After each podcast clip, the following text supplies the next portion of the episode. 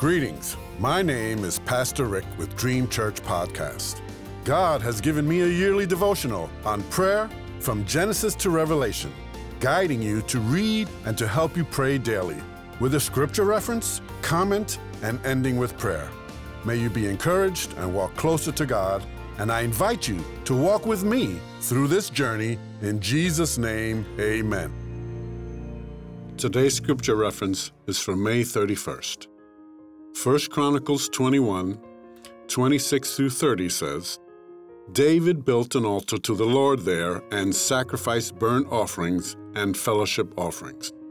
He called on the Lord, and the Lord answered him with fire from heaven on the altar of burnt offering. Then the Lord spoke to the angel, and he put his sword back into its sheath. At that time, when David saw that the Lord had answered him on the threshing floor of Araunah the Jebusite, he offered sacrifices there.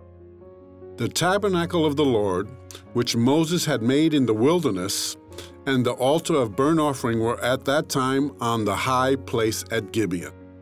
But David could not go before it to inquire of God, because he was afraid of the sword of the angel of the Lord.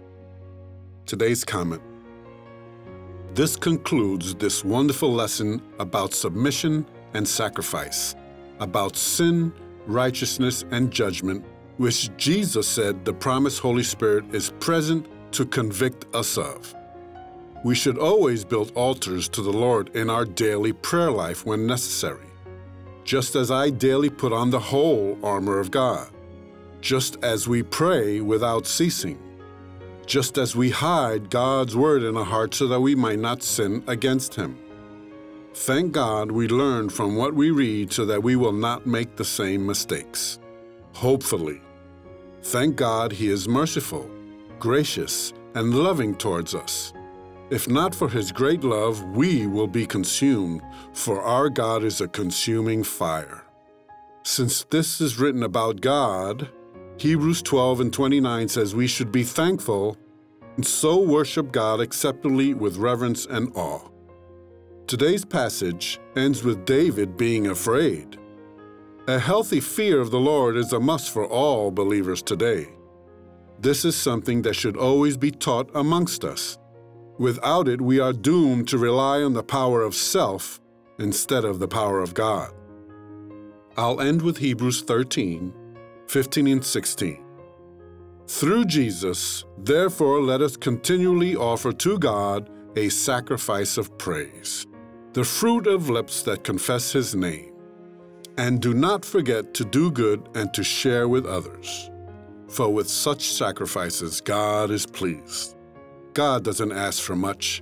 He does want 100% from us, though.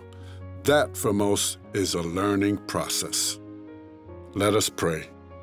Hallelujah, I give you a sacrifice of praise. I tell of your wonders, of what you've done for me. I shout it with no shame. I lift up my hands to you, O Lord. How excellent is thy name in all the earth. Teach me, Lord. Lead me, Lord, and I will follow. I meditate on you and on your commands daily. Praise God, you said your commands are not burdensome. That this is the love for God, to obey. And I can do all things through Christ who gives me that strength. For you cannot command me to do something that your grace and power cannot fulfill in me. In Jesus' name I pray this. Amen.